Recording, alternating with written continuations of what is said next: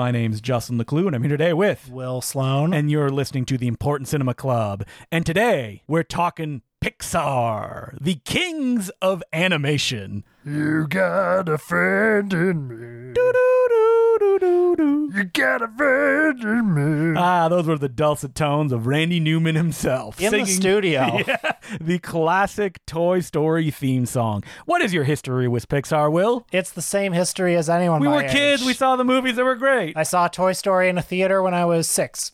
Oh, I was probably eight. Loved it when I saw it. Loved it, yeah. We were also just completely attacked by Toy Story merchandise. You could not turn the corner without hitting a Buzz Lightyear doll during that period. I had a Woody, I had a Buzz, you know. You did? Yeah. Well, fucking rich kid over here. I had none of those toys. I think I had a little, like, McDonald's Buzz, and that was all I had. Well, I had the Woody who, when you pulled the... the... There's a snake in my boot. Exactly. You pulled the string and he you said You love to his... listen to those uh, warm, dull the tones of Greg Hanks, Tom Hanks' brother. Is that he, true? Yes, he does all the Woody voices. Video games, toys. Well, anyway, we're here to talk about Pixar because not only did Pixar loom large in our childhoods... They're still around. But also, I would say they loomed large for a period over film culture itself because... Mm-hmm. I think more than anyone, more than Miyazaki, more than the Looney Tunes, more than anything, they popularized the idea that adults can enjoy cartoons too. Mm. You know, cart- animated movies could have work on different levels for adults and kids. Is that ridiculous to say? I think someone could make an argument the Disney Renaissance was doing that. So like Little Mermaid, Beauty and the Beast. Because if you don't remember, Beauty that and the Beast w- was a- nominated for Best Picture. That's true. Okay, but okay, I still want to hang on to my premise because... Okay. Pixar took it to the next level. Pixar, for a period, for like ten years, could do no wrong. They were like, oh my God, you know, these children's movies pack a greater emotional wallop. They're more sophisticated. They're greater films than movies allegedly for adults. And then over time, the bloom has come off the rose, I think. Now, we're going to talk about the, in our eyes, less successful Pixar films. But at the same time... I mean, you could easily make the argument, what can last that long, right? It's not like the Looney Tunes were like a great pumping out that animation for thirty years. Like they died one day because, you know, talent moves, people get older. I mean, definitely people get older, as we'll talk about in Pixar, but like nothing can last forever. I also think, okay, so we do this on this podcast every now and then where we'll do like the bad something. If mm-hmm. we talk about a really famous subject, sometimes it'll be interesting to explore their lesser works. We did it for Hitchcock. We did it for Herzog. We did it for Spielberg. Of all the times we've done this, this is the time I've enjoyed it the least. Because, I mean, when you're watching a bad Herzog, a bad Hitchcock, it's made by an individual, at least. Well, you know? It could be argued that Pixar itself is like a very core group of individuals who held a death grip on the studio for, since the beginning, Toy Story, up until essentially John Lasseter getting the boot. Okay, that's interesting, because as I was watching these three movies this week, it felt kind of like they didn't feel too different from the Golden Age Pixar movies. Yes. They're very competent films, but it felt like watching movies made by committee. Mm-hmm. It, they felt a little bit soulless. Certainly the one that came out this year, Lightyear, felt very soulless. And I don't know, when you watch a bad Herzog movie or a bad Hitchcock movie, it doesn't feel soulless. It feels like the work of that guy on and off. on an off day. And so that's more compelling to me than, oh, the committee got together and did the formula, but made it, but you see the gears working a little too much. Don't you mean they weave their tapestry of imagination? Because that's how Pixar is always discussed through like company product of, oh, these like, uh, you know, group of guys, they wrote it down on a napkin and that's what became, I don't know, WALL-E or something like that. Yeah, right. They all uh, they all had some origin story for mm-hmm. sure. Which is really funny that when you look at the history of Pixar, it's a studio that as it was going, you know, a little rotten, that directors were being fired left and right, that there was ton of company turmoil. He had a rather handsy man at the top, it yeah, seems. Uh, yeah, uh, Sir, you know. Sir John Lasseter, you were about Sir to say. John, no. I was going to say, what's the name of um, I was going to say Sir Hugs-a-Lot, which is the Simpsons bear. There's a bear in Toy Story three called Hugs-a-Lot that some people think that is a shadow John Lasseter. The first movie, uh, we're going to jump around here because we're not going to do it chronologically, but I think we should start with Cars three. Okay, well, Cars, the first Cars, which came out in two thousand six. That was, I think, a reckoning for most people our age that had grew up on Pixar movies, that we saw Cars and went, mm, this is not good. Well, you know, we were going to see these Pixar movies. I was seventeen when that one came out. You yeah, were... at that point, we were fight clubbing and doing other stuff like that. Okay, but actually, you yes. know, you, we moved on to movies for teenagers. But, you know, watching that first Cars in two thousand six in a theater, I remember thinking, am I a little too old to be here? Like, I mean, I, unlike Will, uh, big smile on my face, excited to see whatever new Pixar film comes out. And Cars was one that I went, huh, I don't like this very much. And I, I, I don't know if I can quantify why. Looks good.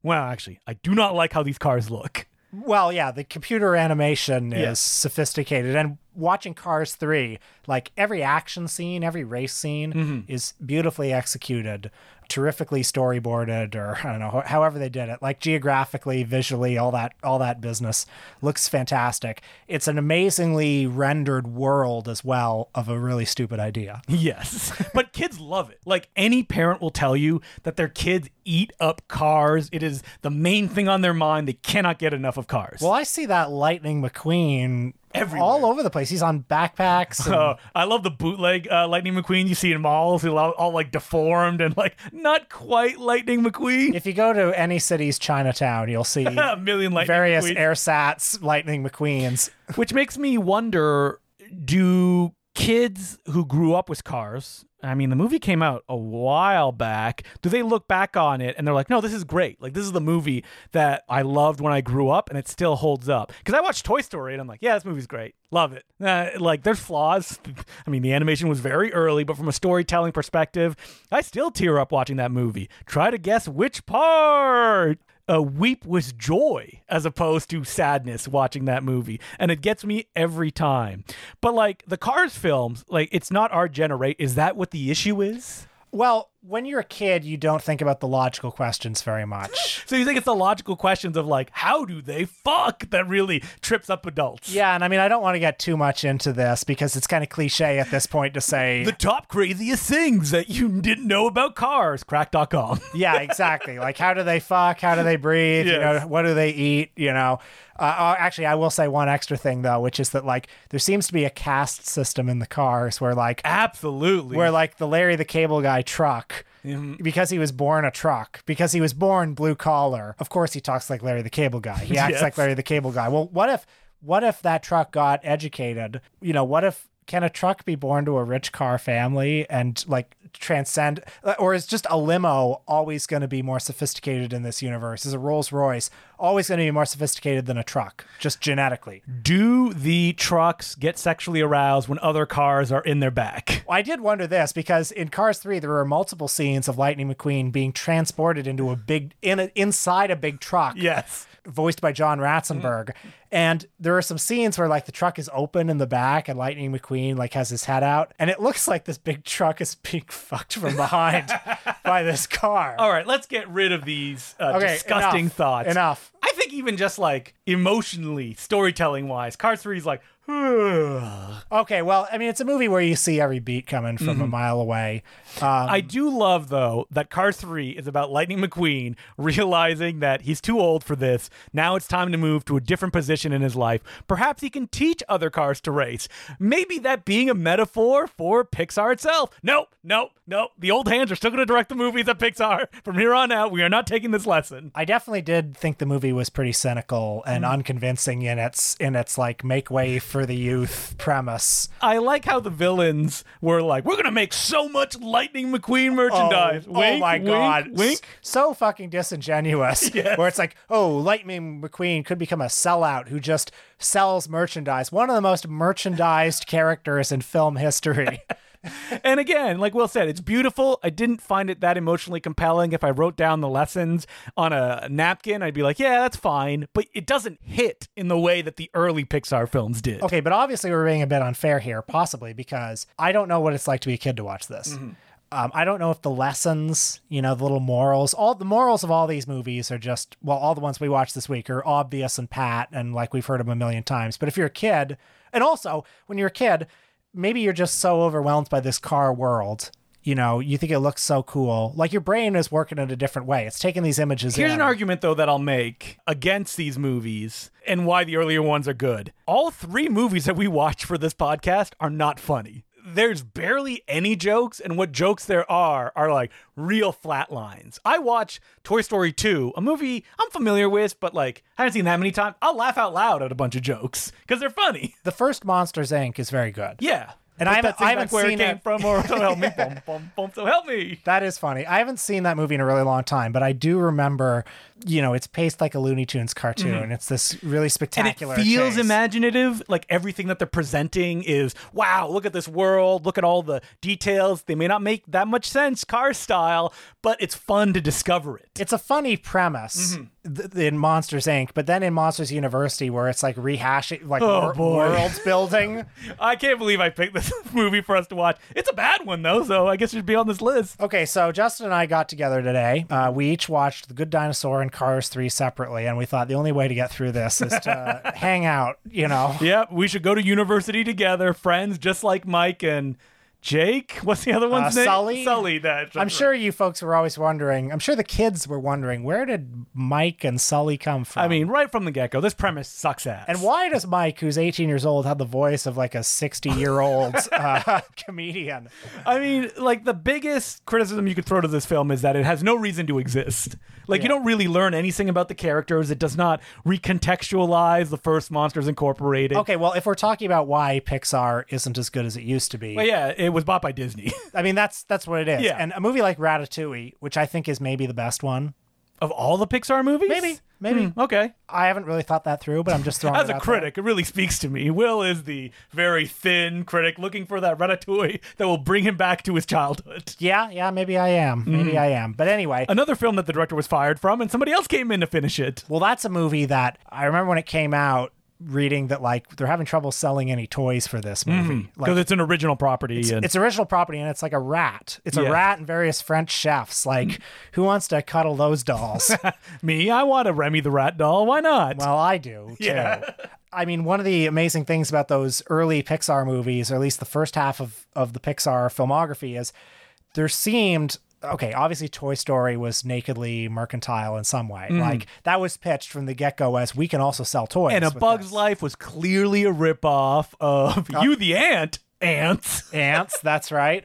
Um, but some of these ones, like Up, which is a movie... Oh, wait, let me stop. I know that A Bug's Life is not a ripoff of Ants. Yeah. You do not need to send us emails. he's, he's joking, folks. But a movie like Up, where the main character is an old man, mm-hmm. a movie like... WALL-E, where it's this little robot. All these ones that we watched this week have almost the cookie cutter comedy relief characters and mm-hmm. supporting characters. There are all these characters where it's like, okay, the screenwriting manual told you that you got to have these characters who act like this here. Mm. And then they're also highly merchandisable. But there were a couple of Pixar movies. It, it seemed like the movie came first, yeah. actually. The story came first, and then considerations of how to make toys out of it came after. I mean, for a long run, it was how much money can we make with this film, because we do have to hit a certain line. And I understand they're businesses, but they're also bought by Disney, like literally the biggest corporation of entertainment in the world. Well, I don't think it's any coincidence that after they're bought by Disney, all of a sudden they start making sequels to every movie. Mm-hmm. It used to be... They have to hit a certain yeah. bottom line. It used to be just Toy Story two had a sequel. Yeah. And now... Well, there's Monsters University. Yep. Mike and Sully are back, and they're in university. They're, they're kid, not they're friends. Young guys, and yeah. uh, they, yeah, they're not friends, but would you believe it? They do learn to become friends. And they're on a team where, you know, they got to do a scare-a-thon, and they, uh, and, and uh, Mike has to reconcile with the fact that he's not actually scary. And the lesson is, start your way at the bottom of a big company and work your way to the top, right, Will? Well, I mean, the class policy Politics are are interesting in that it is foregrounded that Sully came from privilege. His mm-hmm. father was a great monster. Yeah. And Mike, on the other hand, came from nothing. He had to work his way up, and he still sucks. And both together, they worked their way up to the beginning of Monsters Incorporated, starting in the mailroom. Like, starting in the mailroom is something that happened in the thirties. Like, it does not exist at the time this movie came out. Well, maybe Monsterland, where this movie takes place, a little bit different than maybe real it's life. More of a utopian. So actually, okay, if we're talking about logical questions, and I know this is hack shit to be talking about, mm-hmm. but in Monsterland, the monsters go to university to learn to scare. And there's a whole industry, people know this, there's a whole industry where, you know, they they go to the factory and they go to children's rooms. rooms collect their screams, which powers their right, world. Right. But why do the monsters need to study to get this skill? Because the monsters, they are monsters. They are inherently scary to children. There's different levels of terror that you can get out of the children, which will make things more effective and will collect more screams. I mean, I've seen the evidence. I've seen the movie. All they did was just make Rawr, a face. Yes. Uh, frankly, a lot of it's just the fact that Sully has a body that lends itself to being scary. And, you know, as we watch the movie and it's endless running time. We It was an hour and forty-three minutes. At one point, we looked at the time. How much can there be left? There was an hour left. An hour! And look, maybe this movie is really fun for kids who haven't seen this story a million times. But there isn't anything new. Like, there weren't any monsters that I'm like, wow, look at that. Like, think about Monsters Incorporated. Just the basic premise of having to hide a child, really fun. The door climax of that movie. Wow, that's wild. There's nothing like this in here. Also, the good Pixar movies surprise you. They aren't necessarily rigidly formulaic. It's surprising that the first forty minutes of WALL-E have no dialogue. Mm. It's surprising how Up opens with that montage of the guy's life.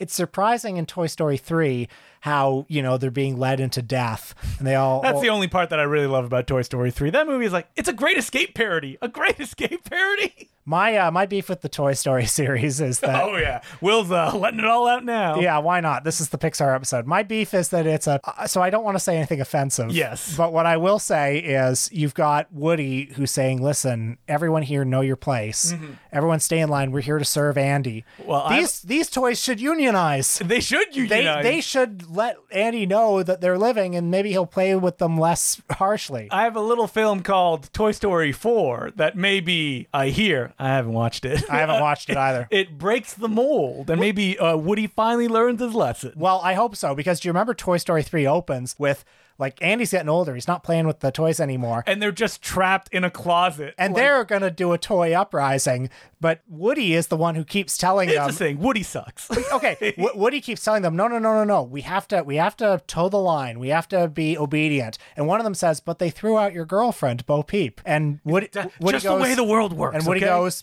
yeah, they got rid of Bo. But...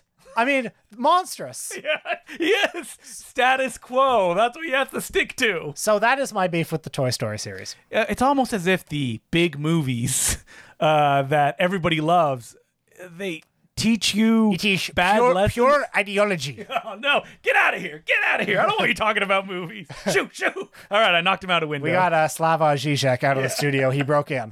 But yeah, uh, I can understand that. I still love Toy Story one. Mm. Yeah, it's good. Whatever. Yeah, it's good. Uh, WALL-E, like you said, I'm trying to think of my favorite Pixar films before we move on into more of the like, oh, this is not good. Up, even though like they all have their issues. You remember the last act of Up? No, nobody does. The dogs are fighting in planes. No, yeah. You remember the first act. Exactly. That's what makes the most impact. When did you stop going to see the Pixar movies? Hmm. Maybe the Cars films. So I'm going to look at a list here. And I saw Cars in theaters, definitely. And then, af- but after that, there was Ratatouille, and then after that was WALL-E. Definitely saw those. I saw Up. I saw Toy Story three. Saw that. Did not see Cars two. Did see Brave. Did not see Monsters University. Did see Inside Out. Did not see The Good Dinosaur. Did not see Finding Dory. Did not see Cars three. Did see Coco. Did see Incredibles two. Man, that's a real low batting average at that point of ones that I went in theaters to see. We have a similar trajectory, I think. I saw Brave in a theater, and that was the one. I'm in my early twenties, and I'm thinking, I really shouldn't be here. Really? I'm thinking this This is a movie for children. What am I, I never think that. What like, am I seeing that for? I, I mean, if you're not getting any enjoyment out of it, you shouldn't watch well, it. Well, that's the thing. It's like, I, I have nothing against movies for children, mm. especially if they can distract me and get me entertained and yes. get me going. But I remember watching that movie and thinking, this this isn't for me. Well, it's not good either. Yeah. And that's one of their famously compromised films where they fired the director and like brought in two other guys to direct for her. I did see Inside Out. Yes. And I thought it was pretty good, mm-hmm. like for a kid's movie. movie, because the whole premise of finding a way to illustrate that feelings can be complicated, mm. feelings can be uh, different, emotions can be interacting on the same memory. I thought, and also the whole subplot with that, what, what's his name, like Bozo or the, yeah, the, the child Bimbo or Bimbo, something like that. Yeah, the childhood guy and how he gets forgotten and the way that memories get forgotten. I thought there there was some funny and clever ways that they illustrate things that go on in your brain in that movie. You know what was interesting about Inside Out, which was a movie that I very much enjoyed? I remember sitting there going, eh, I wish it was more imaginative.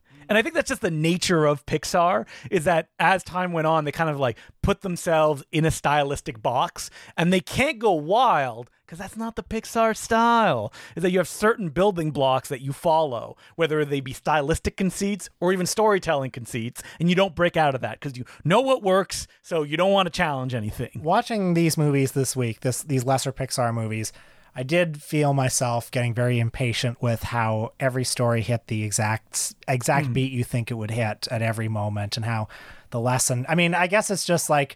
It's good Hollywood storytelling, I guess. Can Pixar but... make a movie that's just like funny? Yeah. That like doesn't try to like wring tears out of you at the end? This is why the first Monsters, Incorporated was good, because it was it was funny. Yeah, much. It did try to wring tears. Remember the little kid at the end? Oh, yeah, I guess so. yeah, I guess definitely. So. so The Good Dinosaur.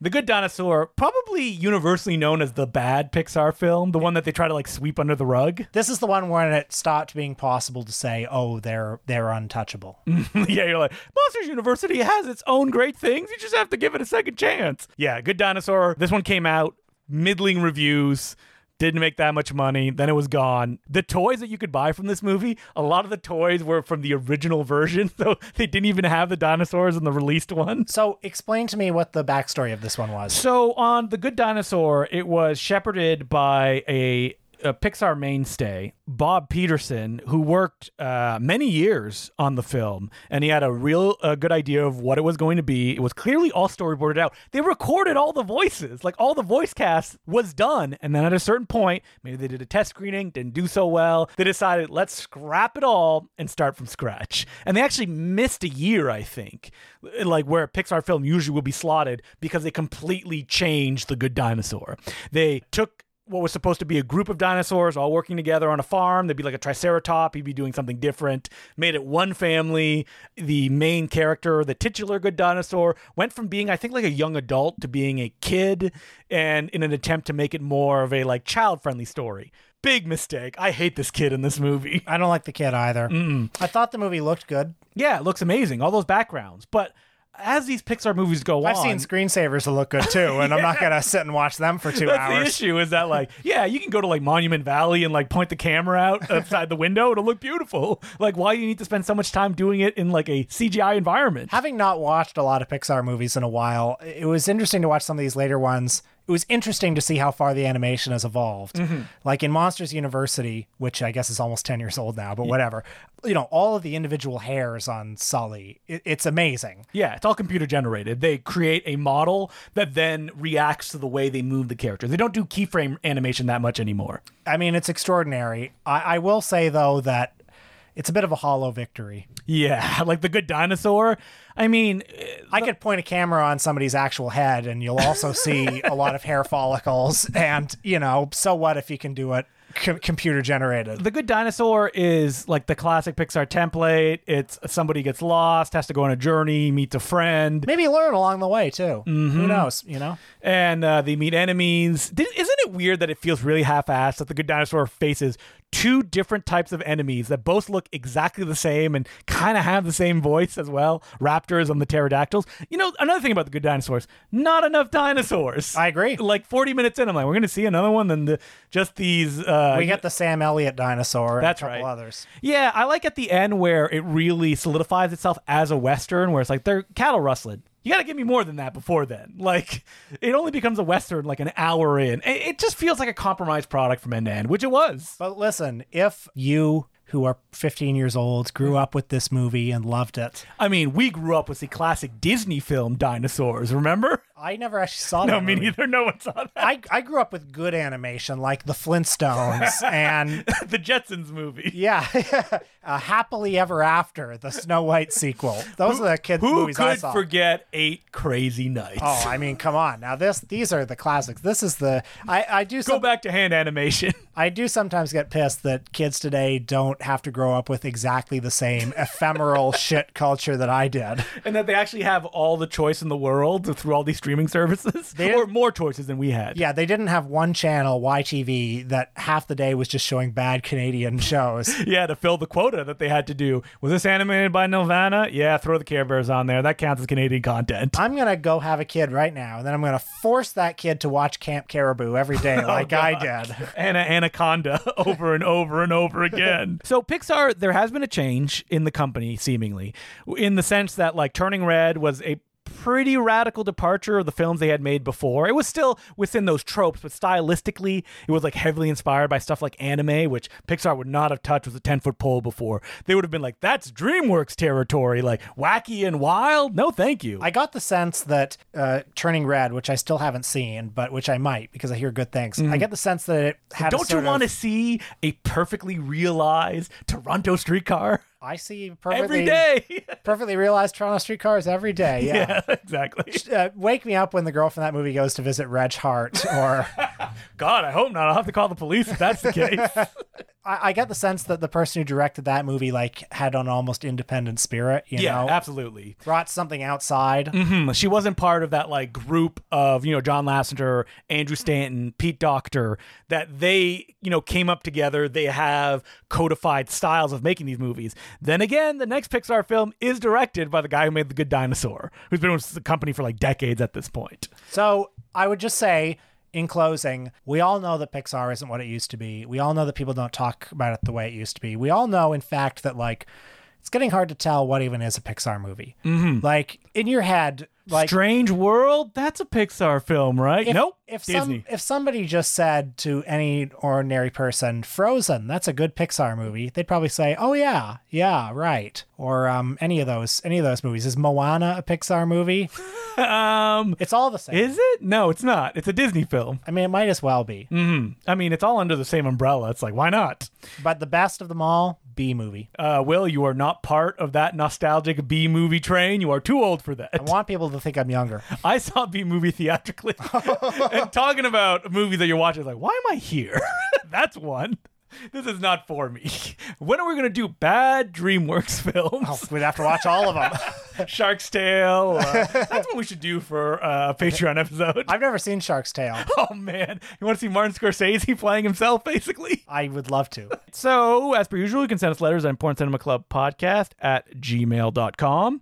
Our first letter is from Nolan, and he goes, hey, Will and Justin. I discovered your podcast recently and have been tearing through many of the old episodes and finding them incredibly informative. In two thousand nineteen, I studied for a semester in Los Angeles and took an internship with an independent filmmaker whose office space was essentially a closet that he rented from the folks at The Asylum. Oh. I worked in their office. Can I just pause for a moment in mm-hmm. case people don't know? The Asylum is that direct-to-video or direct-to-streaming company that became famous for making mockbusters. They made Transmorphers, they made Snakes on a Train, they made Atlantic Rim. And they are heroically dedicated to making movies that are not fun.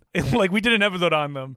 And one of the conspiracy episodes where I watched like thirty films and I'm like, how how are these not good? How just by accident have they not made a good movie? Yeah, exactly. The letter continues. I worked in their office for a few months and it was largely uneventful. And it felt like what a regular production office might look like, albeit with a giant shark head looming in every corner. After my internship ended, I continued working remotely for the filmmaker, who actually ended up directing a movie for The Asylum that starred the great Eric Roberts. Prepar- How'd they get him? At the time, he was preparing to direct another movie for them. This did not come to fruition, and he paid me to cut ten pages of the script. I got the sense that whichever ten pages I cut made no difference to him or anyone else, and luckily there was a chess scene between two characters who didn't matter that ran eight full pages. Easiest hundred bucks I've ever ever made. I didn't watch the film, nor do I have any intention to, but they did release it, and I wonder if my omissions played any roles in the production. The film was called The Rebels of P T two eighteen, never heard of it, and probably available on one streaming service or another. Thanks, Nolan. I love the idea that Asylum is like, cut ten pages out of this. He's like, all right, uh, these ten random pages. Like, good, that's good enough. Let's go, let's do it. You would think somehow, accidentally, They would a good movie would come out of that, right? They did one that I thought was sort of okay that we watched for that episode with Mark Dacascos. Yeah, I Am Omega. Yeah, which was an I Am Legend ripoff, mm. which I don't want to oversell it, guys, no. but it was it was it was okay. It was okay. Yeah, and that was one that was made by a director who did do a lot of shark movies, but he also had like One for Me films. He uh, did an adaptation of a Michael McDowell book, and that one was actually uh, pretty fun. So you can get people in there, but it's an aberration as opposed to the norm. Because you would think The Asylum would be like, just do whatever you want, bring us a movie, that's fine. And according to some people I've talked to who've worked for them, they give so many notes, some of them that like contradict each other. And like they're so involved in the production and the editing of the film that the movies are the way they are because they reflect the people that are executives, which is bananas to me. Tragic. I mean, one of the first films that Asylum produced was King of the Ants, the Stuart Gordon film. And that one just slipped through because they didn't know what they were doing at that point. So our next letter is from Adam Traynor. And he goes, "Hey, Justin and Will. Well, you finally did it. You finally tackled Australian cinema. Struth." Is that an Australian expression? "About bloody time, you flaming mongrels." Ooh, I feel like I'm saying uh, inappropriate words there. "While it was certainly amusing to hear you both struggle to come to grips with what is an inherently Australian cultural phenomenon, I wanted to stress just how massive young Einstein was there in nineteen eighty-eight. Yes, the film taps into Australian tropes of the larrikin, the innocent simpleton who, despite his innocence, manages to luck into success through blind faith and good humor, as much as it follows a strong lineage of these kind of depictions of the Australian male that, of course, culminated in Paul Hogan's entire oeuvre. It seems we like to think of ourselves as outsiders, but also as inherently likable. However, a significant part of young Einstein's utterly zeitgeist-defining success in Australia was, as Justin alluded to briefly, its soundtrack, which tapped into a well of mid-eighties Australian rock bands that were signed to Warner's and thus had large enough audiences to pull some attention towards the film, but who were still alternative enough sonically to give the soundtrack some credibility." So that makes sense, that Warner Brothers got behind it, gave it a big soundtrack push, and that also helped it get in there. "This is a roundabout way of asking a question that I've been pondering for some time, which is, what are some of your favorite film soundtracks? I guess I'm speaking here of compilation soundtracks as opposed to newly created film scores.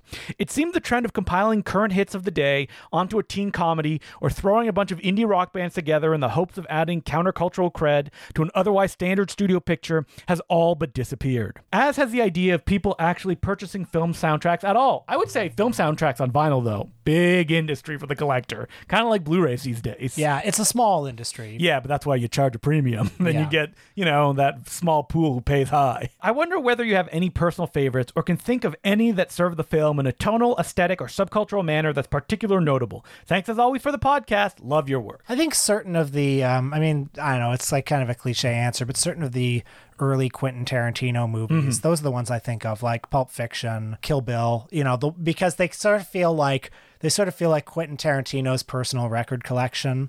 Most Albert Pyun films, Radioactive Dreams, those were all stuff that he compiled himself, and they're like really eclectic. You haven't heard any of the songs, and they rock. Heavy metal uh, movies have like really wild soundtracks most of the time. Lamberto Bava's Demons has a great heavy metal soundtrack that was so popular that I remember getting it on V H S for the first time, and it was stamped on the front like uh, featuring all of these cool bands, probably Motorhead, I'm going to guess.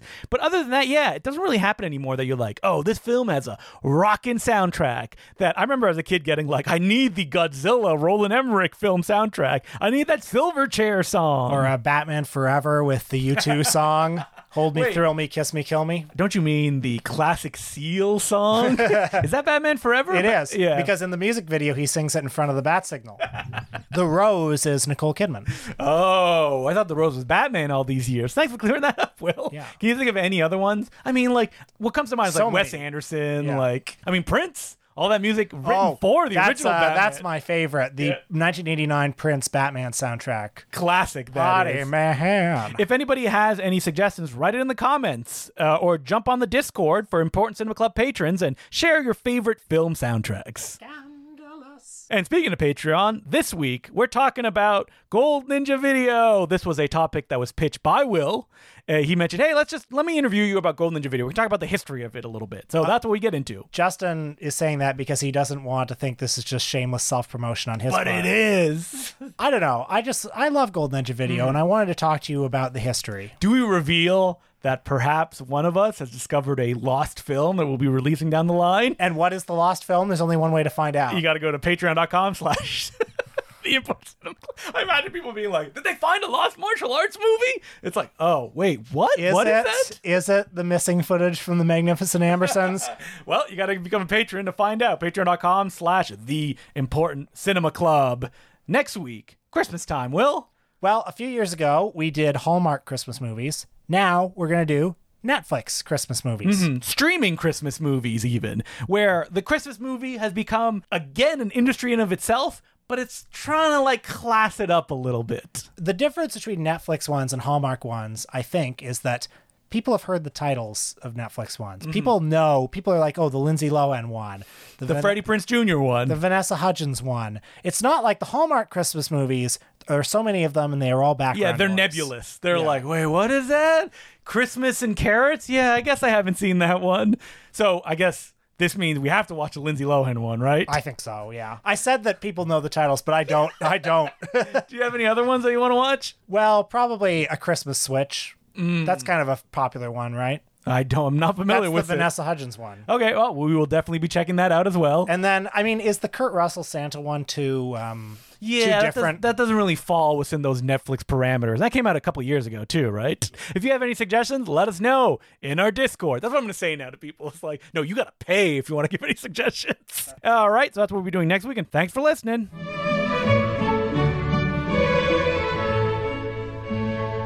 Henry Cavill is not coming back as Super... What does this mean with Black Adam fighting Superman? Dwayne The Rock Johnson. Oh my God. Hi, Justin. Really nice to talk to you.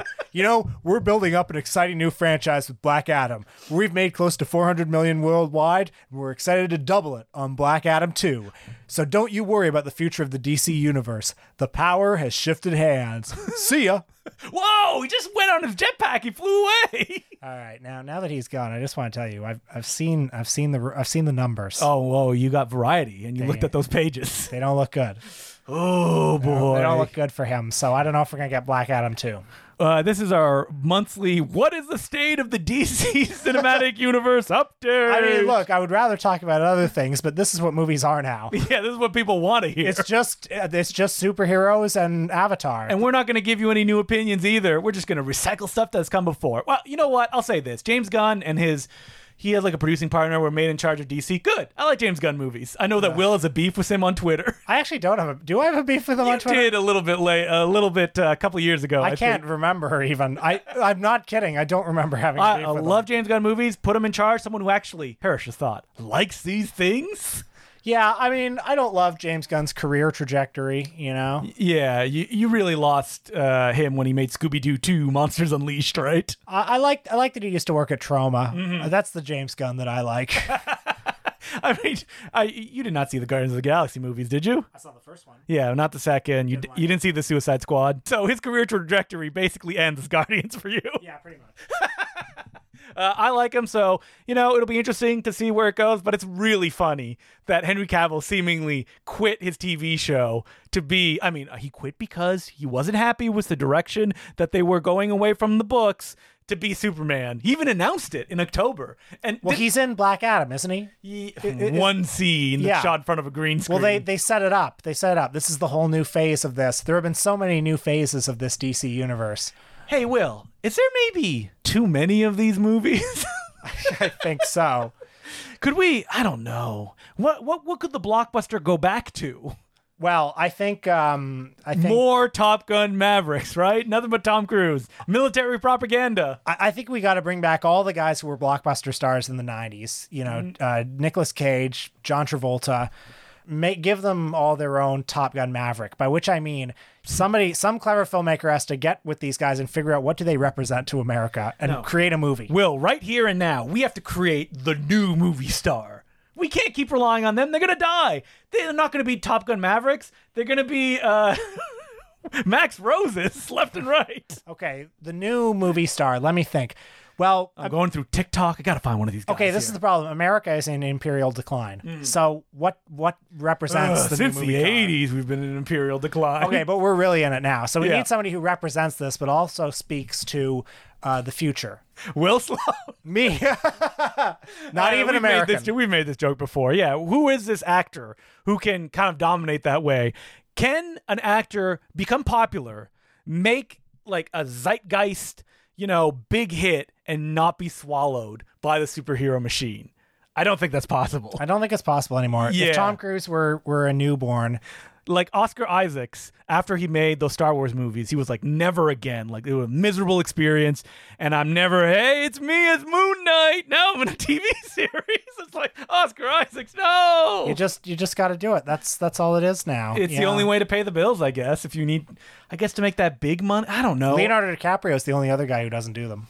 I mean, Harrison Ford, he's showing up in one of the Marvel things soon. Yep, yep. Like, you don't need this, Harrison. What are you doing? But anyway, getting back to your question, who's the movie star of the future? Who's who's the new Tom Cruise, and how would I create him? We're getting to that hump of, you know, I mean, we literally had two years ago Doolittle. Like, yeah. we had the pictures from the Revolution period.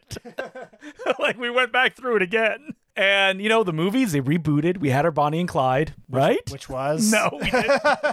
I was asking you. No, no, we didn't. I gotta say, though, like, looking at my list of movies that I enjoyed this year, there's a lot that I liked. Like, I wasn't like, ah, what the deaths of movies. Do you see anything, like, any commonalities there? What do the movies that you like, what do they represent? What trends do they represent? Are they smaller movies? Uh, they're mostly smaller or mid-budget movies, I feel. Like, there's a lot of stuff that I saw that was really enjoyable. And, like, when it comes to top ten lists, it's like, I got five easy. They're on there. Like, I remember them. They were great. And I don't know if there's a representation of like, oh, this is what I want to see more in cinema of. Like, I do the Bay Street Video podcast. I said this before. And like Mark Hansen, there'll be like five movies every week. I'm like, I've never heard of these. They played film festivals. Mark is like, they're very good. And it's like, no, they don't exist essentially. But they're out there if you go looking for them. But that's the thing. Will doesn't want to go looking for them. He just wants them to be out there.